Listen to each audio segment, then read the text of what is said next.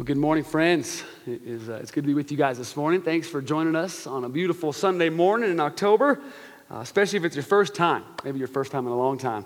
Uh, you are taking a huge risk in stepping into a church you know nothing about, and we are honored that you're willing to take that risk with us. But you're in good company, or crazy company, or bad company, whatever you are, you're, you're in that, okay? That's, that's who we are too. So we are, uh, we're glad that you're with us this morning. Hey, we're currently in a sermon series entitled The Story. See, when God first spoke creation into existence, he began telling a story. The greatest story of all time, in fact. It's a story about uh, love, it's a story about loss, ultimately, a story about how you find eternal life. And what we're hoping to do through this series is learn how every book and how every character in the Bible connects to God's much larger story about his love for us, his redeeming love for us. And hopefully, you're also learning how your story connects to that much larger story of God as well. If you haven't already, uh, please go in the foyer, grab your copy of this resource. We've got a couple of chapters left in this book, in this series, and we'd love for you to be joining us and, uh, and join us on the rest of this journey. Uh, I'm excited to spend a little bit more time with you this morning in chapter 26. We were there last week, a, a heavy chapter, a chapter that's called the Hour of Darkness. And although we did spend some time there last week, I think it's important that we spend one more week at the foot of the cross. And hopefully, after this morning, you'll, you'll see why that is. I, uh, I recently heard about a man. He was growing increasingly frustrated and increasingly worried about his wife. Uh, she was getting more and more agitated. She was gloomy and depressed. She was short and brash in her conversations. So the husband made an appointment for the wife to go see the doctor. They put her through a barrage of physical and psychological evaluations. After going through a number of tests and then waiting for several weeks for the results, the doctor finally called the couple back into his office. He had them sit down and he said, Ma'am, sir, I can't find anything wrong with you. I can't find anything wrong with your wife. Well, then I don't know what to do for her, Doc, the man said. Doctor thought for a moment, scratched his head. Then he stood up, walked out from behind his desk, asked the woman to stand up as well. Then he gave her the biggest, wettest, most affectionate kiss you've ever seen a strange man give a strange woman. Instantly, her face brightened up. Instantly, her, her countenance changed. The doctor looked at the man and said, Sir, you see what I just did? She needs that at least twice a week.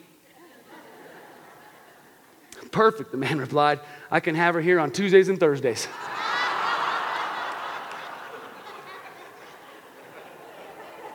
See, there are, there are just some things in life, right? We'd rather other people do for us, right? There are just some things in life, especially the difficult things, especially the demanding things. We would rather just pawn off on somebody else to take care of us, take care for us on Tuesdays and Thursdays. But, but normally we got to take care of those things, right? It's normally, we, we're the ones that normally have to shoulder and, and go through those, those hardships, those difficult experiences. Someone else can't do it for us on Tuesdays and Thursdays. We got to do it. We got to do it every day. And it's my hope, it's been my prayer this week that you will start to see through our message this morning that those difficult and demanding things in life, those might just be the very things God is using to bring you life. Let me pray that would happen this morning. Father, um, we, we do come, we just come to experience you. We come to encounter you. If you are real, if you are out there, if you're still alive, if you're still speaking, God, if you're as powerful and as good and as amazing as we claim and sing about, would you just show up in this moment? Would you prove that to us beyond the shadow of a doubt, God? Blow, blow us away with your word and your wisdom and your ways, Father God. Come and speak a word to us, enlighten our minds, infuse our hearts, change us, Father God. Come now into this space and teach us something incredible through your word. In Jesus' name we pray. Amen. Of all the things that Jesus said, and he said some crazy things, didn't he? I mean, from claiming that a holy God has great affection for unholy, godless people to saying that people must eat his flesh and drink his blood in order to find life, to telling stories about the master of the house serving the servants, to communicating truth in a single phrase, a phrase that would silence all of his critics and captivate crowds for thousands of years. He had a way with words, didn't he?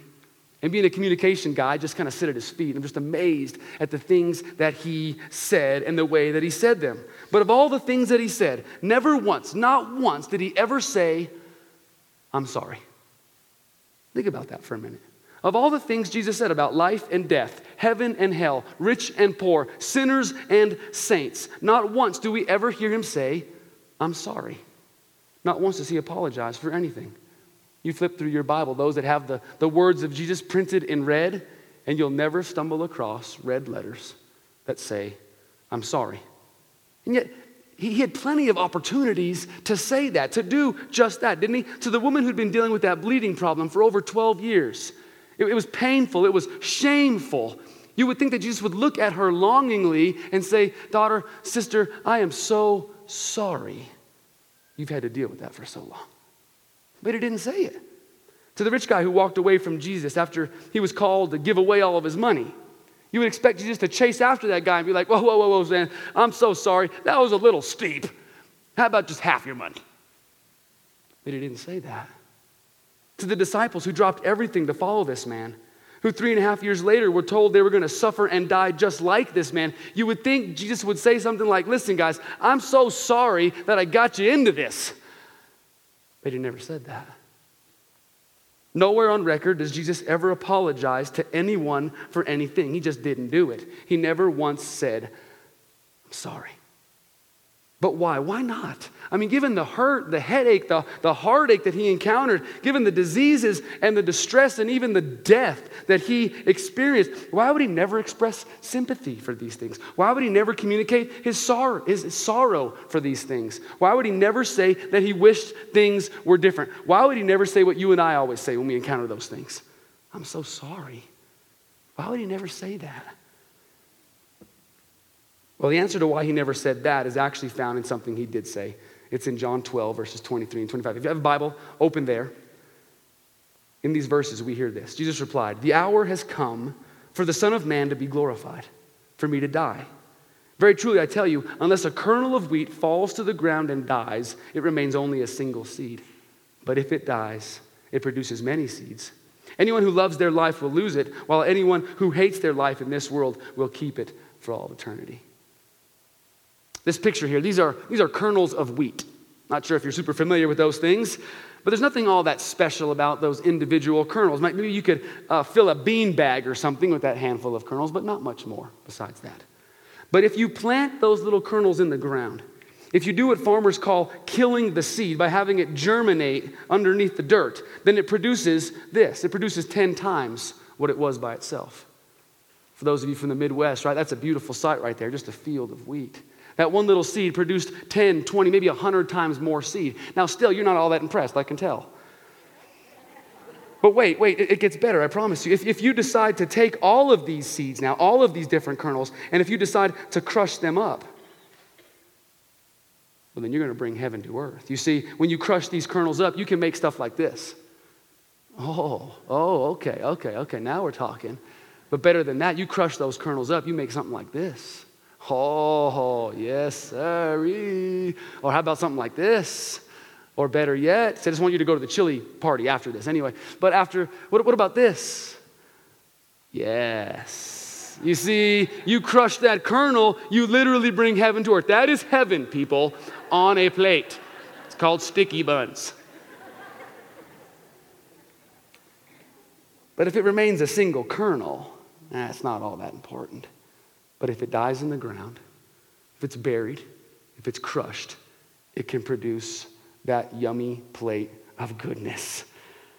And in light of everything that we looked at last week, who better than Jesus to make such a wild claim? Who better than Jesus to talk about losing your life? Who better than Jesus to talk about falling to the ground and dying? He can say all of that because he experienced all of that. I'm going to talk about things falling to the ground and dying if you don't have any credibility, if you don't know what you're talking about, it's another to talk about something falling to the ground and dying if that's what you're going to do, if that's what you're committing to do. Listen to how Paul said it in Philippians 2 Have the same attitude in yourselves, which was in Christ Jesus, who, although he existed in the form and unchanging essence of God, did not regard equality with God a thing to be grasped or asserted, but he emptied himself by assuming the form of a servant and being made in the likeness of men. After he was found in outward appearance as a man, he humbled himself even further by becoming obedient to the Father to the point of death, even death on a cross. I love the language, the words that, that Paul uses there. It says that God emptied himself for us. Paul points out that this emptying of himself, it started when he came to the earth. It continued as he ministered to helpless and hopeless people on the earth. But that emptying of himself, that was all culminated when he was buried and placed back into the earth, when his lifeless body was given to the earth. See, Jesus didn't just go to the extra mile. He didn't just give until it hurts. He emptied himself. He drained himself. He bankrupted himself. When our God was done giving it all on the cross, there was nothing left to give. That's it. Our sin took it all out of him. Our sin took it all from him. He emptied himself. He gave it all. He was a kernel of wheat that fell to the ground and died. And it's in light of all that that Hebrews 12, 2 just blows your mind. Listen to what the writer of Hebrews says For the joy set before him, he endured the cross. For the joy set before him, he fell into the ground and died. For the joy set before him, he emptied himself completely and gave all he has to give. For the joy set before him. Hold up, hold up. What? The joy? Last week we talked about Jesus sweating blood and crying out in fear on the cross. Last week we looked at Jesus drinking the cup of God's wrath on the cross, much worse than wheatgrass. Right, last week we saw how Jesus experienced death and divine separation on the cross. Joy, there's no joy on the cross. There's no joy in dying on the cross. Oh, there is if you can see beyond the cross. There is if you know what's happening through the cross. There is if you believe something greater is coming after the cross, because you see, unless a kernel of wheat falls to the ground and dies, it remains just a single seed. But if it dies, oh, but if it dies. So when Jesus looked at the cross, when Jesus contemplated the cross, even when Jesus carried the cross, he was able to do it because he knew that the joy he would experience after it would make all of it well worth it. The joy of conquering death by death, the joy of opening up the floodgates of heaven onto the earth, the joy of spending eternity with guys like us, the joy of sending all of creation and all of humanity on this different trajectory, the joy of taking that kernel of wheat and giving you a heavenly cinnamon roll. I don't think Jesus had a cinnamon roll on his mind on the cross, but go with me for a second in that analogy. See, if you can see beyond the cross, if you know what's happening through the cross, and if you know something greater is coming after the cross, then you've got joy while you're carrying that cross. It seems as if Jesus knew what others did not. Life comes through death, abundance comes through emptying yourself, and joy comes through the cross. And that's why he said what he did in Luke 9.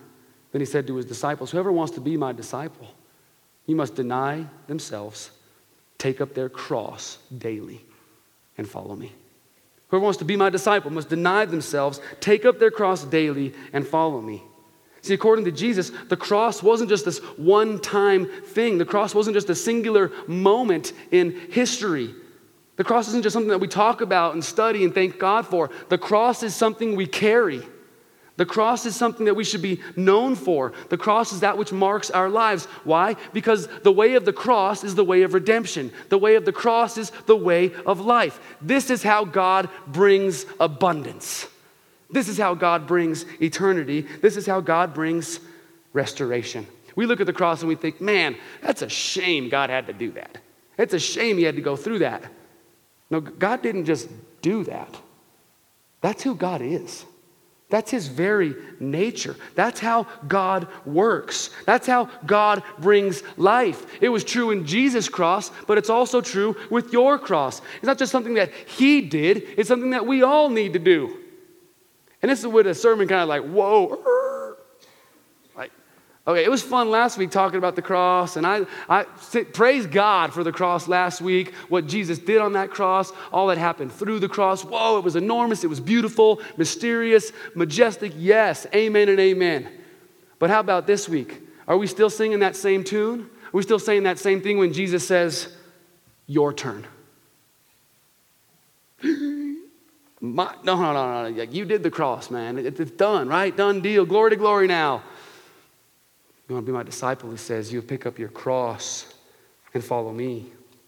We loved hearing about the cross last week, but this week, oh, do we still love the cross as much?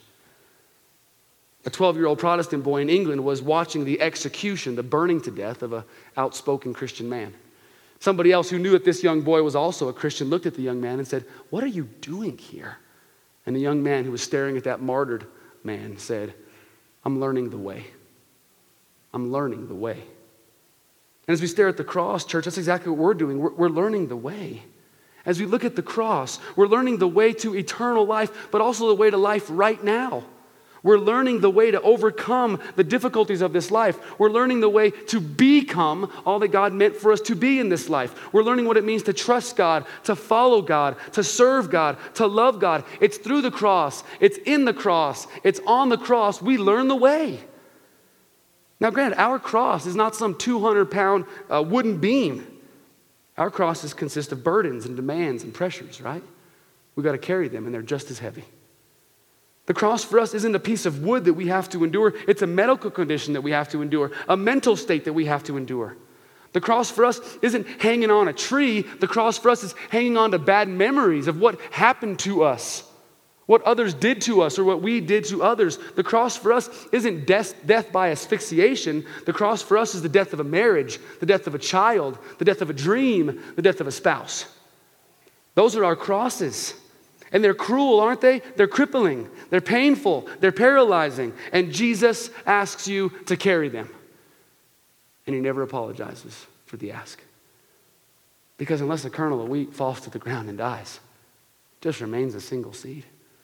But if it dies, if it dies, yum, yum.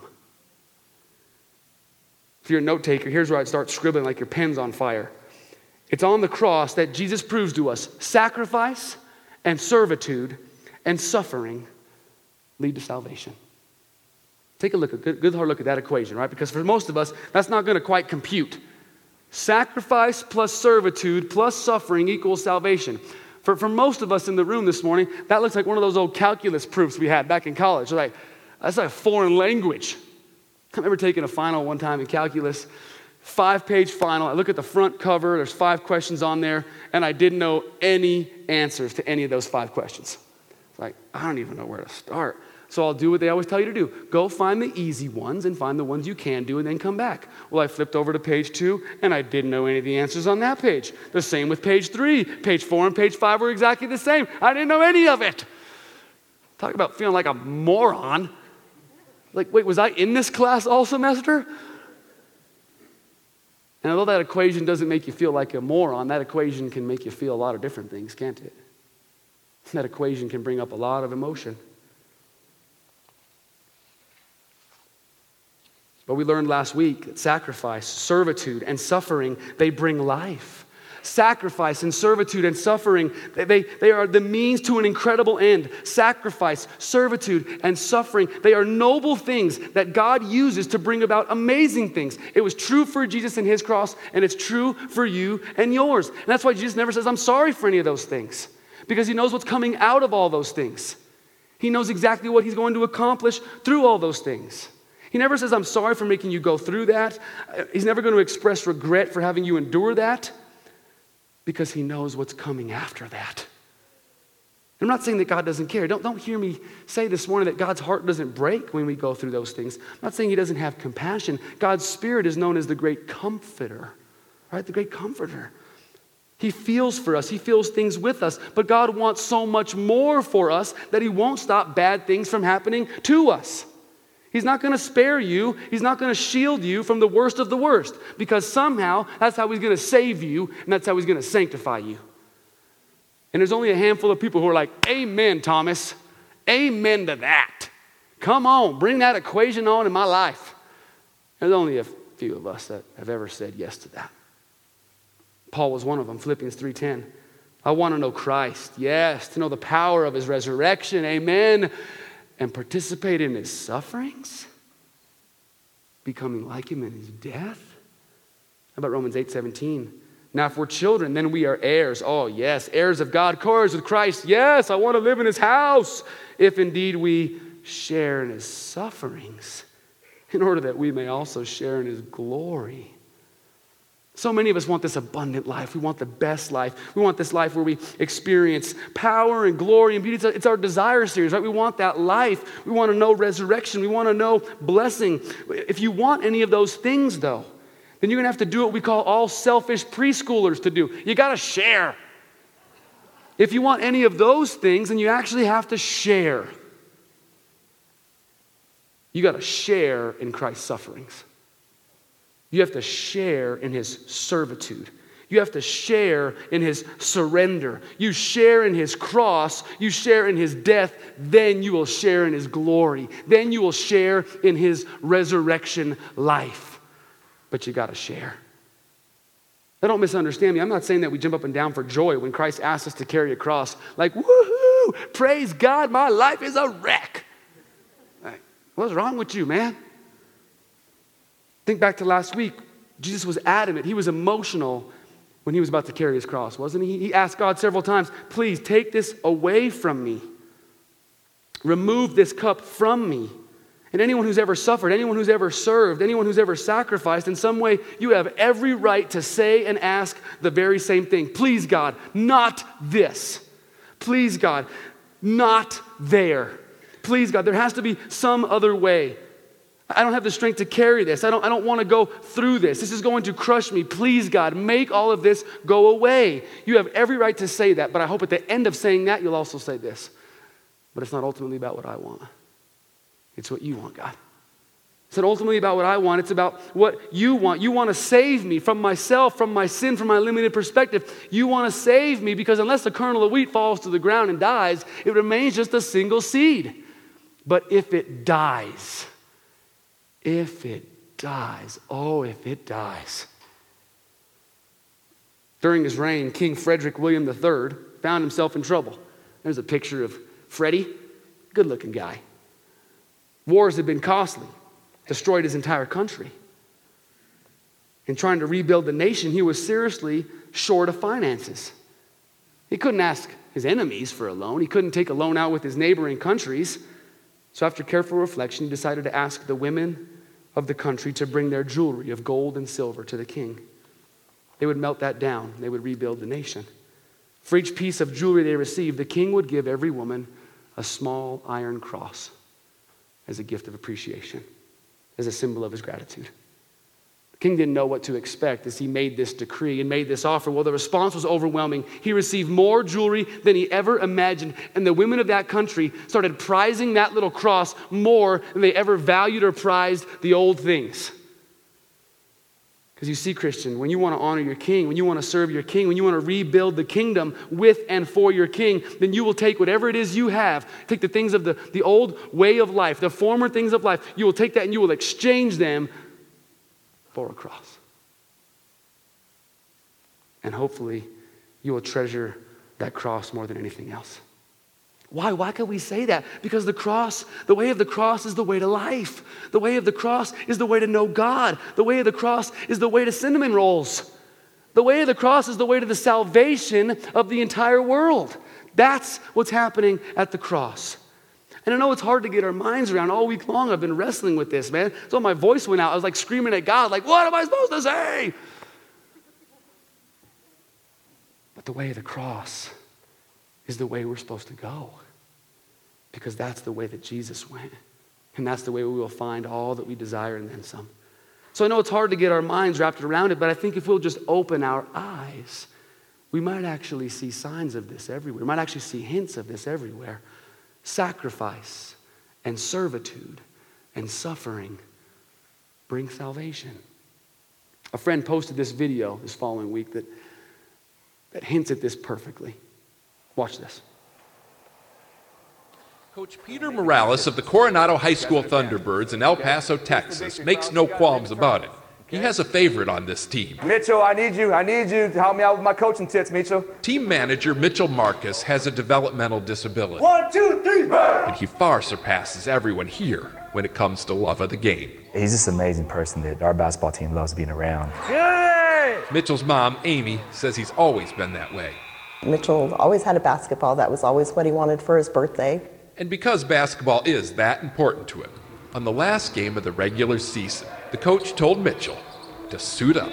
What was it like to put on the uniform? I was very happy. I imagine you were. Just wearing a jersey was enough for Mitchell. But what he didn't know, what no one knew at the time, was that the coach planned to play him at the end, no matter what the score. You were prepared to lose that game. For his moment, yes. For his moment in time, yes. And so, with a minute and a half left, Coronado leading, but only by 10, Coach Morales put in his manager. And just started hearing Mitchell, Mitchell. But here's where the fairy tale fell apart. Although his teammates did everything they could to get Mitchell a basket, each time they passed him the ball, he either missed the shot or, like on their last possession, booted it out of bounds, turning the ball over to the other team with just seconds left. He wasn't going to be able to score. But I was hoping that he was happy that he was just put in the game. Could you have ever imagined what happened next? No, I did. I could not. Not at all. What happened next happened on the inbound. The guy with the ball there is a senior at Franklin High School, number 22, Jonathan Montañez. Uh, I just I was raised to treat others how you want to be treated. Just thought Mitchell deserved his chance, deserves his opportunity. I think I'll cry about it for the rest of my life. What Jonathan did was yell out Mitchell's name, then threw the ball right to it. Right there. One of the most memorable turnovers of all time. It wasn't the game winning shot. When the buzzer sounded, Coronado had 15 more points than Franklin. But Jonathan's assist and Mitchell's basket did change the outcome decidedly. Play any game with this much sportsmanship. Both teams win. Steve Hartman on the road in El Paso, Texas.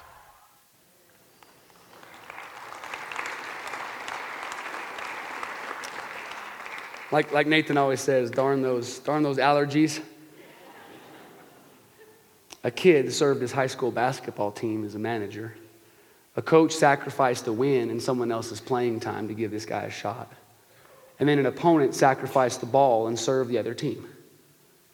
And yet, somehow, through sacrifice, through servitude, and even through suffering, they brought salvation to that gym. Church, that, that's what salvation will look and feel like the eruption of the heavens when we get up there. That's what salvation looks like. But it came through sacrifice and servitude and suffering. It happened through that little guy, but it also happened through Jesus on the cross, and it will also happen every time that you make a sacrifice, every time that you uh, service or, or help serve somebody else, every time that you suffer and endure suffering. Why? Because unless a kernel of wheat falls to the ground and dies, it remains just a single seed. Oh, but if it dies, if it dies. So, what does this mean for us? What are our takeaways today? I don't really know. I'm not really sure this week. Uh, I wish I could wrap this sermon up with the three ways to courageously carry your cross, or, or the four steps to standing tall through suffering. You know me, I like alliteration. I like those nice, easy Roman numeral steps. I don't know what this means for us because it's going to look so different for each and every one of us. Right? Paul was asked to sacrifice something different than Peter was. The first Christians were asked to suffer in a way that's different than we're asked to suffer. But I do know this. I, I do know that what Jesus said about dying to ourselves, it has to go from mere words on a page to a way of life. What Jesus said about, about dying to ourselves has to move from something that we just do on occasion to something that we do all the time to something that we are becoming. So let me ask a couple of questions as we end this morning. Christian, cross bearer, what are you going to die to this week? What are you going to finally give up and give to God? What will you bury in the ground so that God can transform it into something life giving? What will you allow God to crush so that He can make a cinnamon roll out of it? Maybe you need to consider Jesus with the little children and die to self importance. Maybe you need to consider Jesus as He hung out with the outcasts and die to popularity and the opinions of others. Maybe you need to consider Jesus when He allowed Judas to keep track of his money and die to your materialism. Maybe you need to consider Jesus with the lepers and die to separatism. Maybe you need to consider Jesus with a towel around his waist and die to your pride. Maybe you need to consider Jesus in the way that he treated women and die to your unhealthy sexual desires. Maybe you need to consider Jesus hanging on a cross and die to yourself. This concept of carrying a cross, this concept of dying to ourselves, it's hard to get our minds around. But I honestly think every time you sacrifice, Every time you serve and every time you suffer, that's exactly what you're doing. You are carrying the cross of Jesus and you're bringing life to this world. If what I read in the good book is true, then every sacrifice you've ever made, every act of service you've ever engaged in, every amount of suffering you've ever endured, all of them are bringing salvation to this world. You are blessing and helping and restoring this world in a way you could never even fathom. Think about that, guys. From mowing your neighbor's yard, which I'm pretty proud to say I did a few weeks ago, only after he mowed mine, so I kind of had to. but to that cup of coffee that you bought the guy behind you to that lunch tab that you picked up randomly, to that money that you gave away, to the extra bedroom that you opened up, to the ride that you gave someone, those vacation days you used to go on a mission trip, the time you committed to helping at your kids' school, to the grandkids that you watched for your kids, to helping little ones memorize scripture on Monday night, to help painting our classrooms, all of those sacrifices. All those moments of, of servitude, they are all being used to bring salvation to this world. So don't ever stop. Don't ever stop doing those things because they are bringing life. I know they feel like an insignificant thing. I know they they feel like a small thing. They're bringing life to all things. So come on, carry your cross because when you do, you're bringing life to me, my family, my church, my city, my country, my world. You're bringing life to me. Please keep carrying your cross. I need you to. And the same is true for suffering. Do you realize that every moment spent mourning, every tear shed in sadness, every fist raised in anger, every sleepless night, every memory, every anniversary date, all that pain, all that suffering, I know it looks like death. I know it feels like death. It's not, it's life. You're bringing life to this world through your suffering. I can't explain it all in church. You know I don't know it all. But I do know this that sacrifice, servitude, and suffering bring salvation. It's the way of the cross. Because unless a kernel of wheat falls to the ground and dies, you see, it just remains a single seed. But if it dies, oh, if it dies, bon appetit. I know we all wish we could pawn this off on somebody else. We all wish we could just ask the doctor to do this for us on Tuesdays and Thursdays. That's not how it works. God needs all of us, every single one of us, to carry our cross. He needs us to believe that unless a kernel of wheat falls to the ground and dies, it's relatively insignificant. But if it dies, if it's crushed, it will bring life. He needs us to remain committed to the truth that sacrifice, servitude, and suffering will always be how He brings salvation to this world. Let me end with this thought. On that day, on that day when we see Jesus face to face, on that day when we start to see the enormity of his sacrifice for us, as well as the ripple effect of our sacrifices for others, on that day when we feel the depth of his, of his service to us, on that day when, when there's no more suffering, on that day, we will finally understand why Jesus wasn't sorry for any of it. Because on that day, we won't be sorry for any of it either. Let me pray that would be true for us, and we'll enter into one more song of worship. Father, this is a difficult thing to study. It's even more difficult to actually do it. Lord, we look at that cross and we thank you for what happened on that cross. We look and we thank you for the substitute. We look and thank you for drinking the cup that was ours to drink. We, we thank you for, for being separated from the Father so that we never will have to, God. We thank you for the expression of love. We thank you for what happened on the cross. We thank you for the sacrifice on the cross, the, the, the serving that happened on the cross, the, the suffering that happened on the cross. We thank you for that, God. But now, as we, as we go back and in kind of hindsight look to see what Jesus said in asking us to carry our cross, we're a little scared, we're a little overwhelmed. It's, it's, it's easy to thank you for the cross, it's much harder to carry our own. But God, would the beauty of the cross, of Jesus' cross, become the beauty of our cross as well? Would we know that every time we sacrifice something, every time we serve another person, and every time we suffer anything, you are bringing salvation through it? You will bring salvation to it. You will bring life to this world through it also. God, help us to realize that. So this week, may our lives, may this church be marked by suffering, sacrifice, and servitude. And may we have the joy of Jesus as we endure those things, because we know those things will bring salvation. Please make it so. In Jesus' name we pray. Amen. Let's stand and sing one final song together as we close this morning.